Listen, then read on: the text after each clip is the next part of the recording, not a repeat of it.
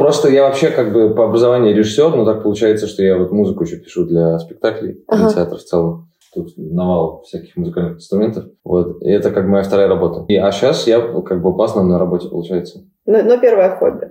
Ну, потому что... Ну, да, да, да. А как так получилось? Ну, в смысле, вот я просто вижу множество музыкальных инструментов, и часть из них, ну, условно, этнические. Ну, да, да. И, в принципе, я послушала музыку, нам сначала обещали, что нам дадут какой-то плейлист того, что сейчас происходит в спектакле. Ага. Но, к сожалению, мы... У нас там демо-версии есть. Да, да вот знаем, мы пока, не ага. пока не увидели демки. Но, у нас но я слушала рок. другое. Я слушала то, что, ну, наверное, из последнего вот это вот вся этническая история, ага. которая происходит. И я вижу, а, сейчас... ты слушала прям музыку? Конечно. Мне, мне нужно было что-то, да, для того, чтобы прикольно, познакомиться. Прикольно. И я вижу да. сейчас музыкальные инструменты, я понимаю, что это прям все пишется, ну, как бы вот условно да, вот в лайве. Пишется, то есть это да. не, ну, не какие-то синтетические звуки, которые придуманы. Да, да, да. Ну вот э, тут еще флейты, что-то еще. Это, это не все еще инструменты, они у меня по шкафам еще разложены. Просто я, я первое, что увидела, когда зашла, это вот, я назвала это реквизитом, мне такой, нет, это нормальные музыкальные инструменты. А ты, ты как-то коллекционируешь их, ты где-то покупаешь в путешествиях или как? Или ты нет, прям я их делаю, вот этот я тоже сделал, и ну, гитары из канистры я сделал в мастерской. В смысле, делаешь руками? Ну да, да, да. Делаешь? Вот это, конечно, не, ну вот тут как бы, например, использованы старые советские гусли, вот там слева, они просто прилеплены а, ну сверху корпуса. Да, они... А это гусли, которые, грубо говоря, собраны... Это да, это басовые, они сейчас расстроены, они нужны как бы для того, чтобы давать басы одновременно вместе с тем, как человек играет на гуслях. Ну и корпус нужен для того, чтобы все резонировало громко. А здесь хорошо творится? Абсолютно, да, обожаю этот вид, просто да? суперский. Да, мне прям вообще нравится здесь работать. Просто знаешь, когда читаешь этих композиторов, они там с видом на лес, с видом на океан. Ну, так а, а тут, тут, тут сад. И слева сад. И еще посмотрите вот на эту перспективу. Ну, просто, ну, самый хипстерский вид на свете. А ты учился в музыкальной школе? Нет, никогда. Серьезно? Да, и вообще никакого музыкального образования нет. Я просто прочитала, где ты родился, и такая, ну, очень интересно, какой, какого человека туда занесло, который детям музыку насаждает. Ну, у меня папа гитарист, он любит играть на гитаре. То есть у меня папа, у меня родители врачи, но при этом папа самое большое хобби – это игра на гитаре. Он даже в музыкальной школе преподавал, потому что он играет по нотам, все дела. Ну вот у нас такая музыка в спектакле. То есть у нас прям рок-рок. Прям рок-рок, да? да, да. Это ты сам написал? Да, да, да. Это демка. Ага. Прям очень хочется посмотреть спектакль. Приходите, у нас там будет шесть таких композиций. Ну и лиричные тоже будут. Ага. А, собственно, почему я смотрела это «Принца в корзине»? Потому что там именно музыка. Да, да, да. Мне нужно было как бы с чего-то, я же не... Я а, все композитор. Да, да, да. Композитор. Классно. Ну там, кстати, там тоже там фортепианная музыка, хип-хоп, там всего-всего. Да, я почему как бы и, ну, говорю, потому что там достаточно, ну, не то чтобы прям один в один, но ну, есть похожая тема, и тема отца вот. Да, да, да, она тоже такая громкая. А так символично получилось, что мы сегодня с тобой общаемся, 10 ноября, насколько я помню, это канун дня рождения Миши Ложкина.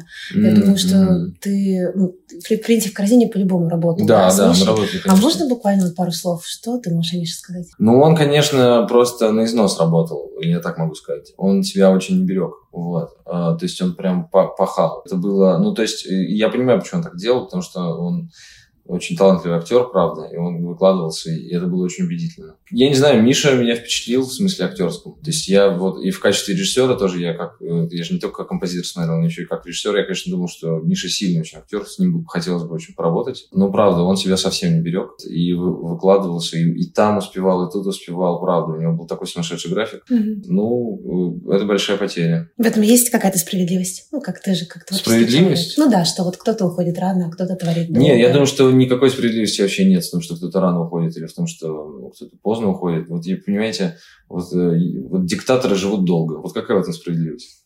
Ну вот я этого не понимаю. А, а талантливые люди уходят многие рано а кто-то... Я не знаю, мне кажется, что в этом, в этом и проблема, что нет никакой справедливости, что, это такое, что справедливость – это такой конструкт, который, на который человек надеется и полагается в жизни, а он не происходит и не оправдывается. Ну, мне кажется, что, к сожалению, нет. Миша, мне кажется, могу еще очень много всего сделать.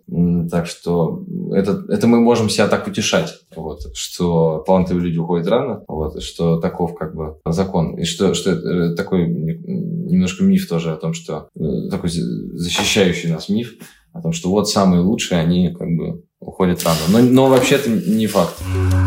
Всем привет! Это Алина Гер, и вы слушаете подкаст канала продюсерской команды МЭД. Здесь мы, я и моя соведущая, театральный продюсер Дарья Кетова, регулярно разговариваем с интересными людьми из мира театра и около театральных сфер. Наши беседы не столько благородны по форме и содержанию, сколько призваны отразить действительность и личную правду нашего собеседника в разрезе персональной реальности конкретного человека. Наши гости могут быть незнакомы вам, но мы не случайно случайно выбираем именно этих людей. Прежде всего, человек, а уже потом художник. Это идея, которая диктует именно этих героев, героев нашего времени.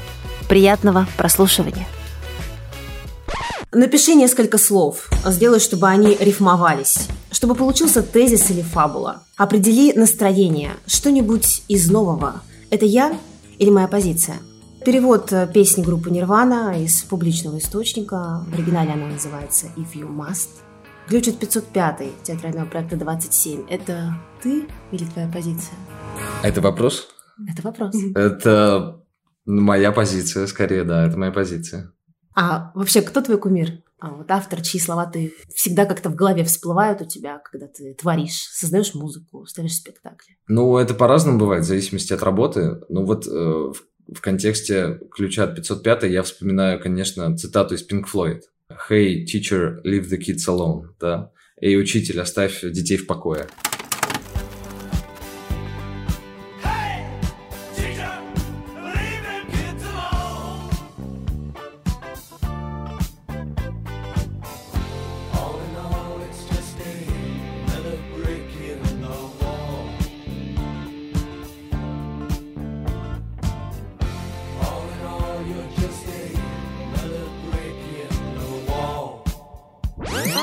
Это безумный подкаст, его бессменные ведущие Алина и Даша. Даша, привет! Привет!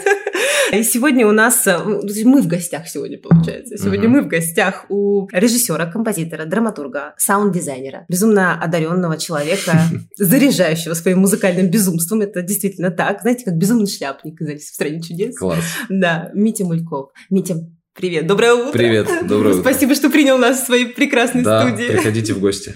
Да, Мить, перейдем сразу, наверное, к нашей премьере, которую мы скоро выпускаем в 27, ключ от 505. На странице сайта значится следующее. В школе Митя создал свою рок-группу Monkey Fest. И как герой спектакля столкнулся тогда с препятствиями на пути к самовыражению и творчеству. Поэтому он точно знает, каково это, когда приходится преодолевать пассивность и отсутствие поддержки со стороны взрослых, обходить неприятные правила и цензуру. Тем не менее, буквально пару минут назад ты нам процитировал несколько фраз, которые будут немного конфликтовать конфликтовать с тем, что написано на сайте. А в описании взрослые не причастны, но ты бы хотел, чтобы они оставили тебя в покое. Ну, да, и, в общем, на самом деле в жизни не то, чтобы взрослые были не причастны к, к этой истории с рок-группой, наоборот, э, были многие взрослые, которые помогали. Просто были и события, которые как раз проверяли нас на прочность. Там э, написано про цензуру. Действительно был случай с нашей рок-группой, когда нам пришлось переписывать текст английской песни, кавер на которую мы делали, потому что в ней были нецензурные слова, и один педагог вдруг обнаружил перевод и, возмущаясь, э, заставил нас как бы переписать бранную лексику. Хотя она была на другом языке, и нас это вообще не волновало, нам нравилась музыка. Но взрослые в основном помогали как раз. Вот, просто действительно были случаи и другие.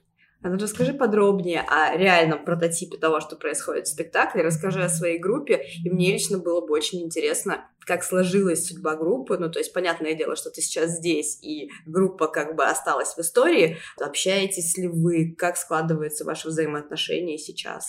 Группа это возникла, когда я был в восьмом классе, она просуществовала два года, за два года мы успели сделать несколько концертов, акустический концерт даже мы сделали просто в сквере у нас в селе Березовка. В школе мы сделали концерт, мы успели там на всякие конкурсы поездить. Мы в основном играли каверы, музыка, которая нам нравилась, это группа The Pixies, White Stripes, группа НРКТК мы делали кавер на один их трек. Мы пробовали сами что-то сочинять, у нас были какие-то инструментальные композиции, даже написали одну песню, но она была совершенно ужасающей. Вот там был такой ужасный текст. Мы ее исполнили, собственно, кажется, два раза и, в общем, оставили ее э, в вечность. Ну вот, это в общем, было классное время.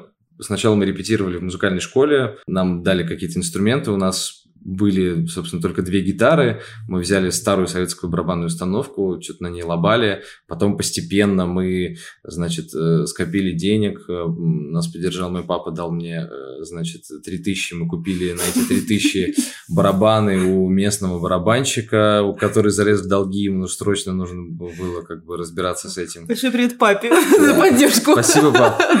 Вот. У нас появились барабаны. Потом нас выгнали из музыкальной школы, потому что мы были очень шумные. Очень. Потому что играли на музыкальных Ну да, ну просто мы играли же рок. То есть у нас был такой перегруженная гитара, вот эти гремящие барабаны. А, у нас была советская бас-гитара «Кавказ», прекрасная совершенно, с выгнутым грифом, на который было очень сложно играть, но мы справлялись как могли. И потом нас выгнали из музыкальной школы, нам негде было репетировать, мы пошли в местное отделение «Газпрома» в Березовке.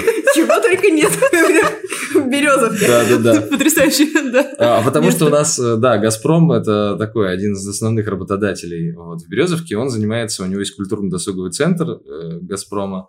И есть еще у него закрытый клуб, который назывался «Арктика», и называется «Арктика». Его закрыли после инцидента с э, хромой лошадью в Перми, там, по пожарной безопасности. Но клуб остался, и это была репетиционная точка для другой группы березовской, «Сандей». Это были, в общем, взрослые как бы уже мужики, которые как раз работали в «Газпроме», и они там репетировали в этой Арктике. И мы знали о том, что они там репетируют, мы были знакомы. И мы как раз пошли в «Газпром» попроситься туда же, на эту же репточку, потому что других вариантов у нас не было. Мы репетировали на чердаке какое-то время летом, пока у нас была возможность. И, а потом мы стали репетировать в этой э, Арктике. Прекрасное было время, оборудование было и все. И, в общем, Газпром нас поддержал. Вот. Но это не, не рекламная интеграция. Не на правах рекламы. Хотя, кстати, действительно. Забавно, что так. Но они нас, нас поддержали тогда.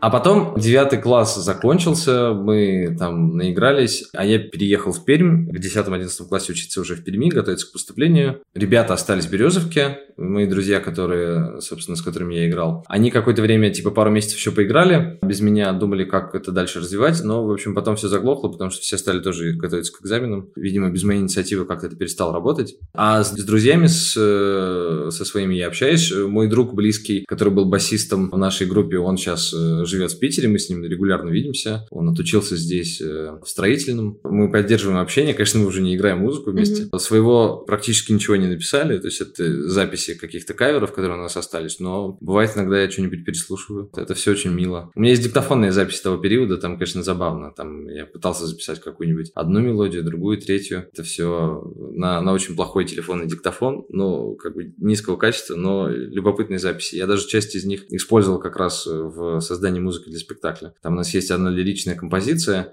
там три аккорда, я эти три аккорда как раз написал что-то в восьмом классе. Это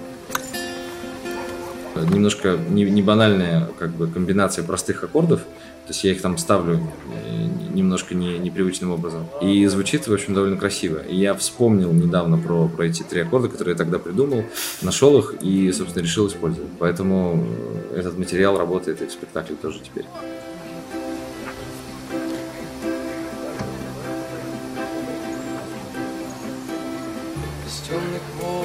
Скалам поднимаясь, я пью как И он меня согрел глазам. Тем, тем более вдвойне хочется посмотреть спектакль теперь.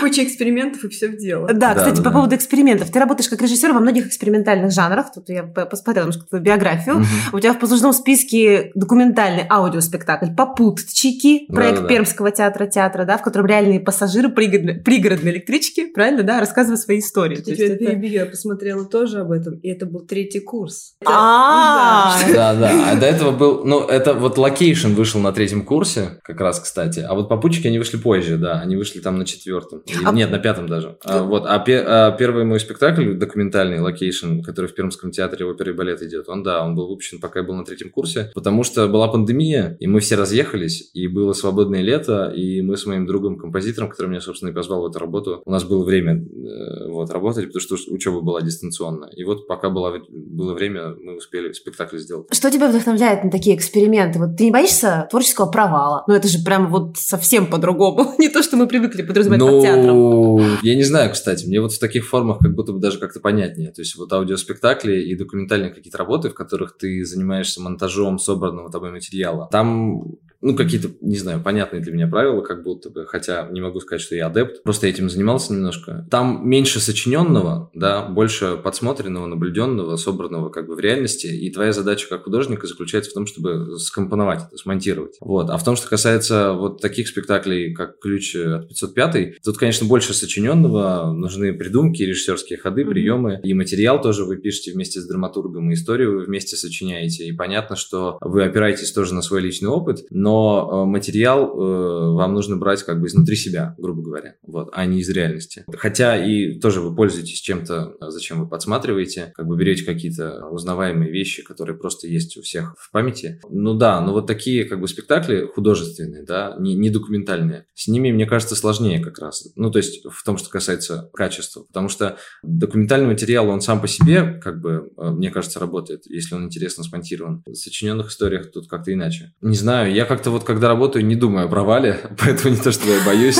Ну, а вот эти проекты, которые у тебя были экспериментальные, ты считаешь их успешными? Вообще, что, что для тебя понятие успешности? Ну, я считаю их достаточно успешными, да. Мне кажется, что они сложились. Во-первых, я ими сам доволен. Это то, важно. Да, конечно, это, это обязательно. Угу, угу. То, как они получились, то есть по, по своим критериям качества, которые я закладываю в работу, начинаем делать спектакль. И я понимаю, что хорошо, вот есть такая тема, есть такой материал, это должно быть, ну, вот так примерно. Угу. Ну, то есть есть какое-то интуитивное ощущение, как это должно быть. Понятно, что ты не знаешь, к чему ты придешь в процессе, ты идешь просто пока. В финальном этапе ты уже понимаешь, что вот здесь нужно докрутить, здесь нужно доделать, а вот тут нужно переделать. Я в этом смысле перфекционист. Меня как-то очень... Э, я долго не могу доделать работу, бывает, если у меня как бы нет конечного срока. Или даже когда уже дедлайн прошел и работа сдана, то я все равно еще люблю что-нибудь докрутить, да, доделать. Поэтому вот в том, что касается локейшена или в том, что касается попутчиков, вот этих документальных э, работ в, в Перми, там я абсолютно этим доволен. И более того, Э, вот локейшн, он идет уже три года, Э,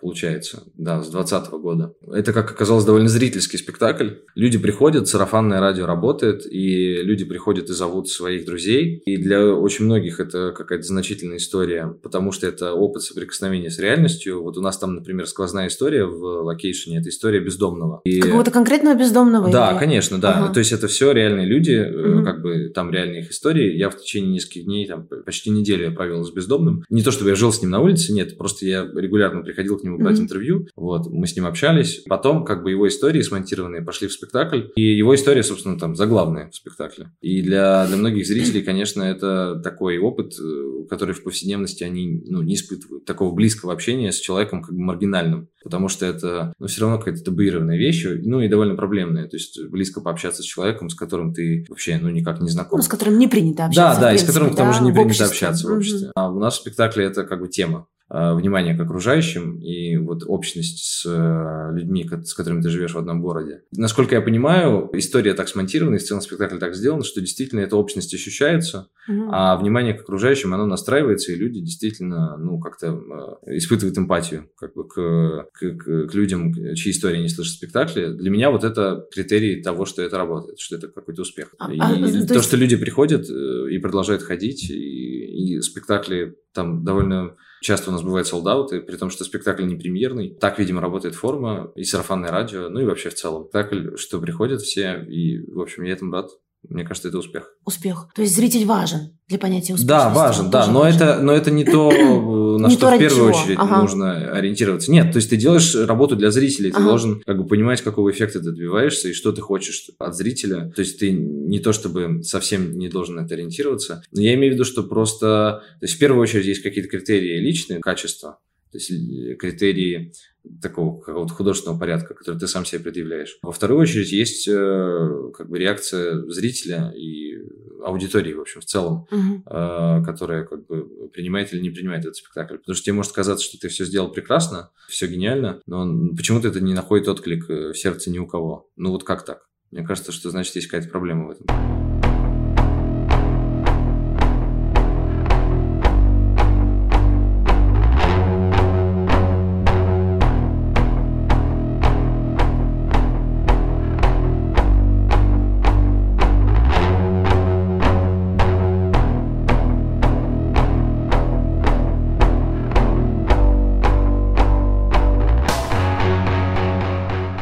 Когда готовилась, не так много интервью, э, Мит, с тобой, угу. но я нашла интервью твоего мастера Анатолия Правдина, угу. где как раз с ним говорят о том, что такое театр, о границах, и вот он говорит о том, что театр сейчас это все, что себя так называет, поэтому ну, получается, что уместен любой эксперимент, но в том числе они затрагивают в этом интервью и тебя, и он говорит о том, что да, Митя делает какие-то креативные вещи, которые выходят за границы понимания театра, ну, там, конвенционального, uh-huh. договоренного ранее. Но, тем не менее, он приходит ко мне на занятия, я говорю, что надо сделать этюд, он страдает, но делает то, как да, я ему да. говорю. Вот, как проходила твоя учеба, потому что твое восприятие театра и понять, ну, понимание того, что ты хочешь делать, оно явно шире, чем вот эти рамки сцены. Насколько ты действительно страдал там? Да нет.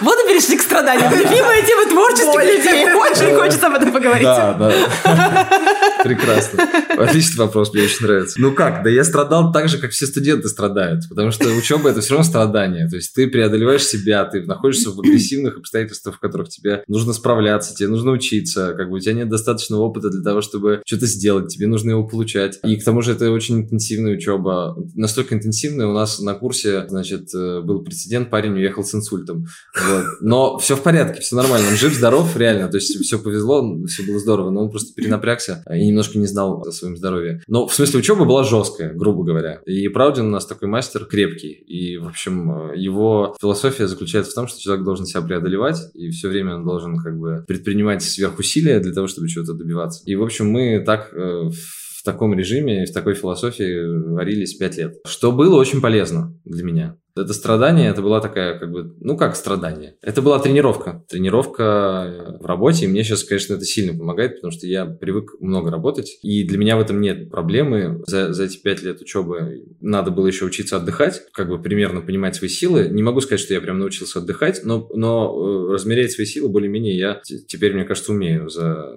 в результате учебы. И поэтому вот этот режим сверхусилия и постоянного как бы преодолевания себя, он, наверное, по привычке у меня сохраняется, поэтому я много работаю. Но при этом не то, чтобы я перенапрягаюсь с инсультом, я надеюсь, я не уеду никуда. Вот, вообще в целом никогда. Здоровье, здоровье, здоровье. тебе, Митя. Да, спасибо. Ты перенес вот. вот это восприятие на свою работу. То есть сейчас в ключе, работа с ключом, простите за да. тавтологию, да, на сцене театрального проекта 27. Как вам работается, как ты настраиваешь этот, этот темп? У нас довольно быстрый выпуск, да, сжатые сроки, но не могу сказать, что у нас какая-то суетная работа, что мы как-то пашем. То есть мы довольно спокойно все делаем. Я думаю, что вот сейчас на финальном этапе начнется как раз как бы период, когда нужно будет предпринимать сверхусилия. Сейчас пока еще все нормально. Мы пока еще сидим, разбираем текст. Ну, то есть мы уже репетируем этюды, у нас уже готова большая часть музыки. Мы все это делаем, но не могу сказать, что в таком диком напряжении мы работаем, но пока, кажется, еще все идет спокойно. Но вот, кстати, то, что касается учебы, то, что там говорил Анатолий Аркадьевич про э, школу, да, про то, что приходит, э, делает этюд, вот, значит, исходные события, обстоятельства,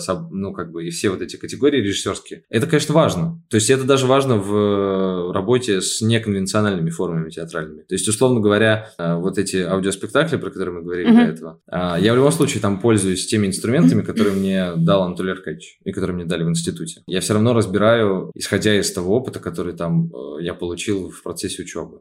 То есть для меня, конечно, самое важное там это тема, определить тему. Это потому что какой-то основной такой инструмент для того, чтобы у тебя была возможность отбора. То есть вот когда ты понимаешь тему, свою задачу, сверхзадачу, говоря по школе, когда э, ты можешь э, объяснить, что происходит в конкретной сцене или вообще, что происходит в эпизоде, если это не сцена, да, а какой-нибудь там документальный аудиоспектакль, что в этом эпизоде происходит, э, от чего к чему, через что. Вот когда ты можешь эти вещи как бы объяснить и самому себе сформулировать, то тебе проще работать с материалом, у тебя есть э, как бы критерии для отбора, почему вот это решение подходит, а вот это не подходит. Потому что если ты понимаешь тему, то у тебя есть, э, соответственно, понимание того, что должно произойти для того, чтобы эта тема сработала. То есть какое решение больше соответствует этому, а какое меньше. И ты, соответственно, выбираешь. А вот это все-таки лучше. Потому что иначе у тебя может быть тысяча вариантов того, а давайте сделаем так, а давайте сделаем так, а давайте сделаем так, просто потому что это прикольно или потому что это классно, это хорошая идея. Действительно, может быть много очень хороших идей, но э, этого может быть миллион. Одно может быть лучше, одно может быть хуже, но непонятно, что из этого больше подходит под тему угу. спектакля. Какой такой основной принцип, которым я пользуюсь, наверное, на а, работе. Да, вот. ты сказал, что тебе Анатолий Аркадьевич дал инструменты. Да, да, да. А, есть такое понятие, что артист тоже инструмент в руках режиссера. Можешь про инструменты, с которыми ты сейчас работаешь, кратко ну, рассказать? Это, кстати, сложно. Я не могу сказать, что артист инструмент в руках режиссера. То есть, наверное, это частично так. Частично. Да? Ага. Но мне кажется, что режиссер, э, что актер в первую очередь тоже художник. То есть э, он соавтор спектакля. Мне вот не очень нравится э, работать в режиме, когда актер является просто исполнителем твоей воли. Это странно. То есть я в целом так не привык. Mm-hmm. Мне комфортно, когда вы вместе с актерами разбираете, вы вместе с актерами придумываете, вы вместе с актерами разрабатываете спектакль, роль, и история возникает совместно. Тут, конечно, имеет значение индивидуальность актера. Не, не только его какие-то способности, которые mm-hmm. ты можешь использовать как инструмент, но и его личность тоже. Но для меня это имеет значение.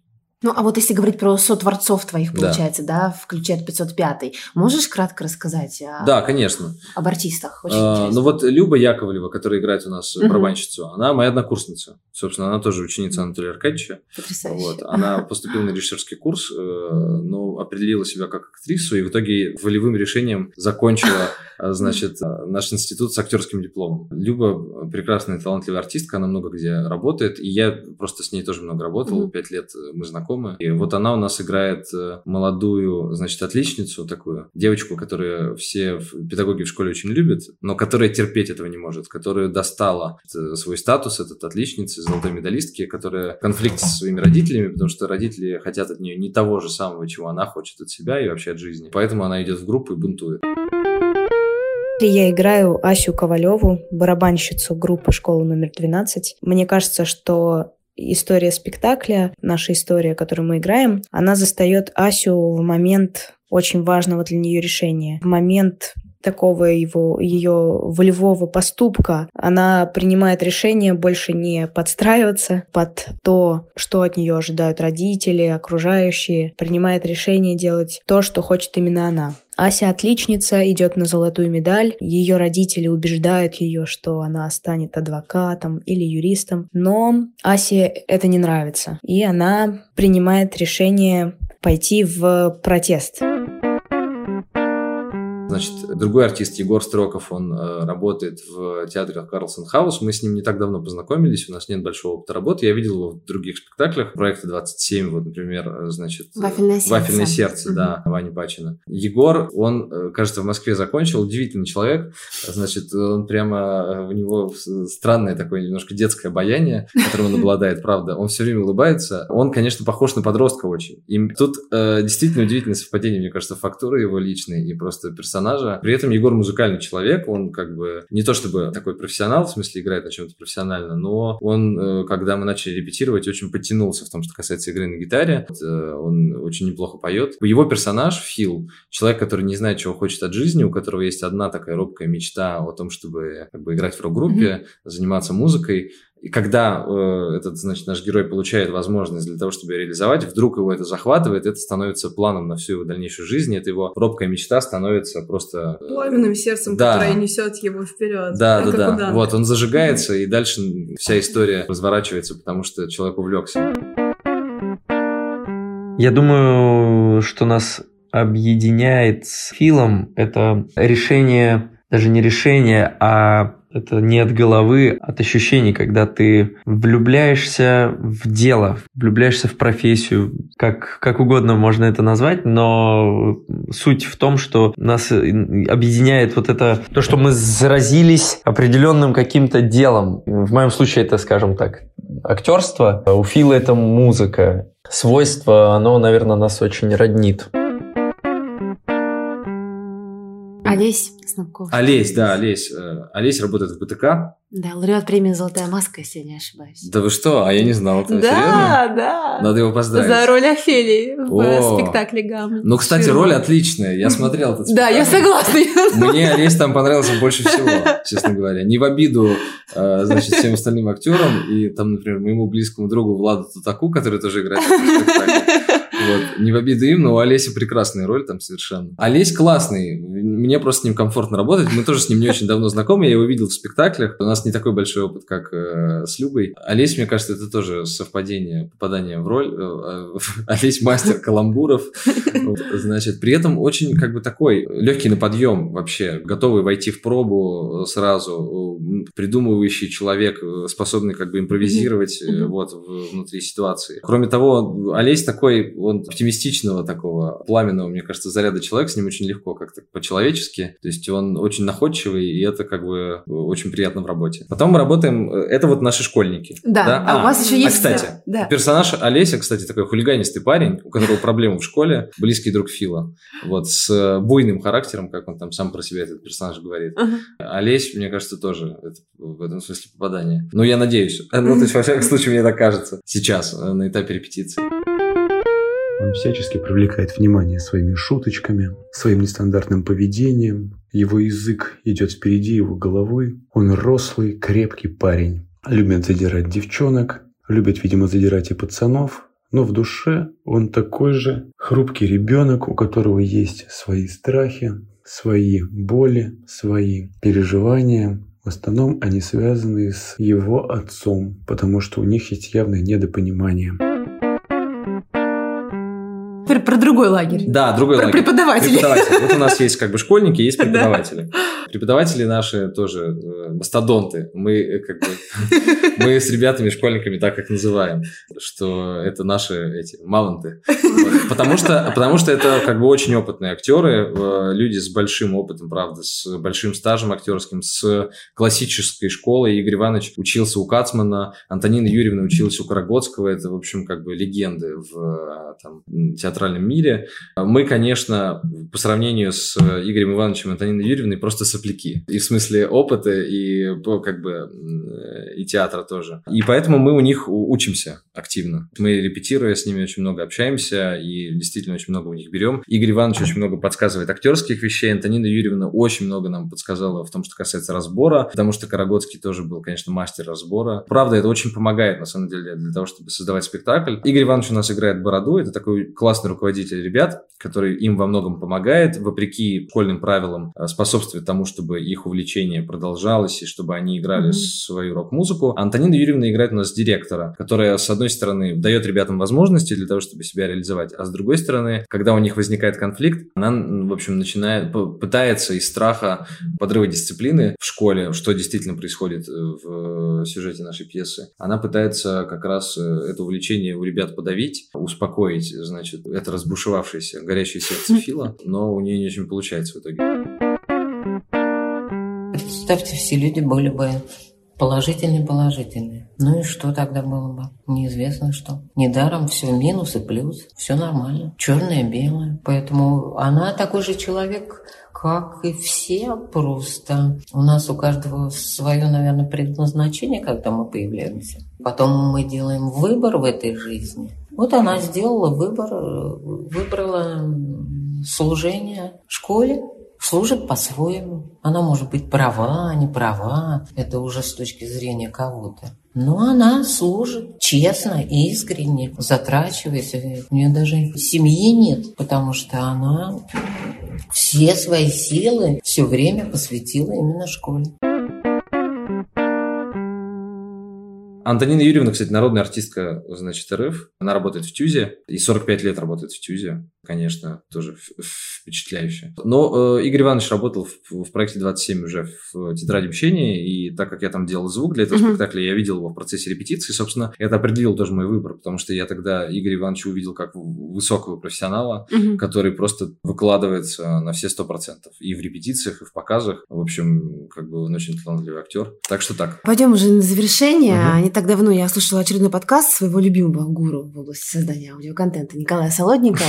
Да, он просто очень много э, создал прекрасных программ э, да. музыку. Я, кстати, его не могу слушать, э, потому что он, у него очень сладкий тон, он так все время говорит, немножко с придыханием. Ну, ты знаешь, мне кажется, что мы с тобой по-разному просто слушаем. Я слушаю с журналистской позиции, и мне очень нравится, как это сделано, потому что это живо. Это круто, да. У него классный этот формат со столом. Очень, скажи, просто потрясающий. Просто болтает мечта жизни. Они все пьют, вот и, ты такой, очень круто. и ты как будто вместе с ними там да, сидишь, да, да. вот это вот э, погружение абсолютно, да, это очень, очень приятно, что угу. ты тоже в контексте. В общем, в одном из подкастов он говорит о том, что музыка не может качественно что-то изменить в этом мире, но она может подарить надежду. А ты согласен с тем, что музыка может подарить надежду? Ну, Или да. дарит ли она ее? Практического смысла в этом действительно нет. Наверное, без этого можно жить. Но вот я в этом не уверен. В том, что касается музыки, я думаю, что действительно надеяться на то, что музыка что-то может изменить, точно нет. Но я точно знаю, что у меня в жизни есть, например, несколько композиций, которые там являются событием в моей жизни. Вот э, какой-нибудь концерт или какой-нибудь отдельный трек, которые сильно на меня повлияли и с которыми ассоциируются просто фрагменты из моей жизни, целые куски в судьбе. Кроме надежды, может быть, еще очень много.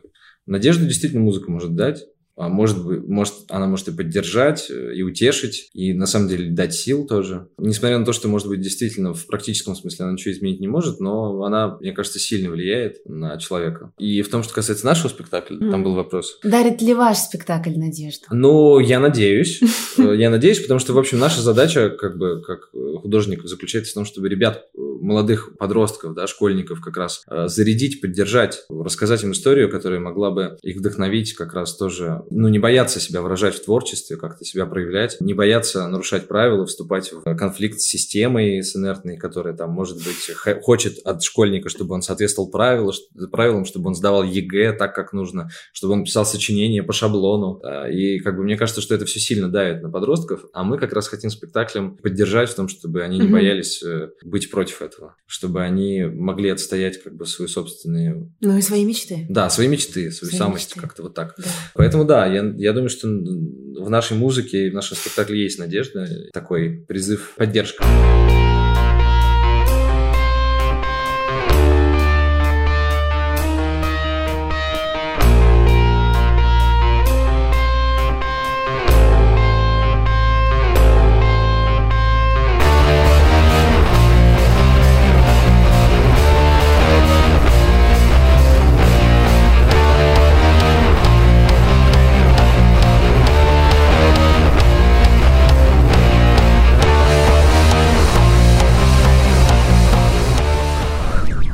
Спектакль — это история для все равно небольшого количества зрителей, потому что не сразу и не все смогут его посмотреть. Но представь, что у тебя есть сейчас буквально 20 секунд, чтобы... И мы представим, что наш подкаст разойдется и разлетится, потому что все-таки звуковые волны, они чуть, чуть лучше расходятся. Mm-hmm. И ты обращаешься сейчас к мальчику, возможно, Мите, а возможно, не Мите, который тоже живет в селе, подобном Березовке. Что бы ты ему сказал для того, чтобы вдохновить его? У тебя есть не так много времени. Какие-то важные слова. Сейчас я возьму тогда немножко времени. Да, подумать. конечно, конечно. Я могу так сказать. Я процитирую, пожалуй, наш спектакль. Там есть одна сцена у нас, когда как раз учитель Борода в личном разговоре с Филом говорит ему такие слова про то, что человеку свойственно ошибаться. Как бы в этом нет ничего страшного. Так что всегда все можно исправить. Я думаю, что очень многие просто на, на пути творческом боятся оступиться, ошибиться, боятся провала. Особенно как бы ребята, которые начинают. Там, я тоже помню себя подростком, значит, конечно, это было страшно. Я думаю, что не нужно бояться ошибаться, главное пробовать. Ошибки – это тоже опыт. Вот наш мастер, кстати, Анатолий Аркадьевич, он говорил вообще, что неудачи гораздо более полезны, чем удачи, потому что неудачи тебя учат, а удачи, ну что, ну они случились и э, могут тебя только отвлечь от сути. Ошибаться даже необходимо, и не надо этого бояться.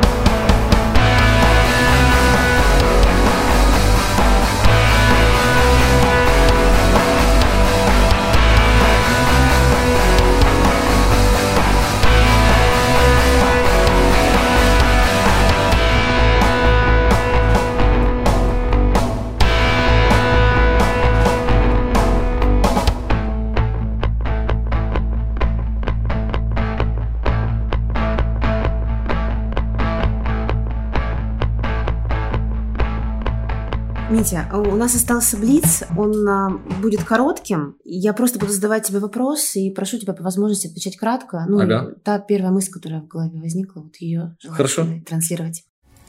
Где бы ты хотел жить? В России. Что для тебя является абсолютным счастьем? Любовь. А абсолютным несчастьем? Ну, кстати, вот любовь, да, ну в таком абсолютном смысле, наверное, тут важно говориться. Что является абсолютным несчастьем? Ну, я не знаю, утрата, война. Какие ошибки ты прощаешь? Понятые как ошибки, ну, я не знаю, принятые как, как ошибки, осмысленные, пер, ну, переработанные в опыте, не знаю. Мне кажется, что вообще все, все ошибки, которые человек там понял как ошибки, которые он принял, я не знаю, ну, это ужасное слово, да, как бы в контексте, но типа раскаяние, наверное, это достойно прощения. Ну, не то чтобы я какой-то моральный судья, который там может говорить о том, что достойно прощения, что нет. Поэтому я не знаю, не то чтобы у меня много опыта прощения чьих-либо ошибок. Твой любимый герой? Мой любимый герой э, Дейл Купер из э, Твин Пикса. А героиня? Рамона Флауэрс из этого фильма «Скотт Пилигрим против всех». Обалдеть. Любимый композитор? Не могу не спросить. Любимый композитор? Много... Сейчас я очень люблю Александра Манацкова. Очень прямо люблю его музыку. И Тома Йорка. Всегда любил и очень люблю. Там Йорк прекрасный. А любимый художник? Любимый художник? Ну вот сложно, с живописью вообще вот сложно, но есть любимые художники в перформативном искусстве. Вот мне нравятся российские акционисты. Александр Бреннер, например, прекрасный совершенно. Вообще искусство перформанса. Йозеф Бойс, угу. Марина Абрамович.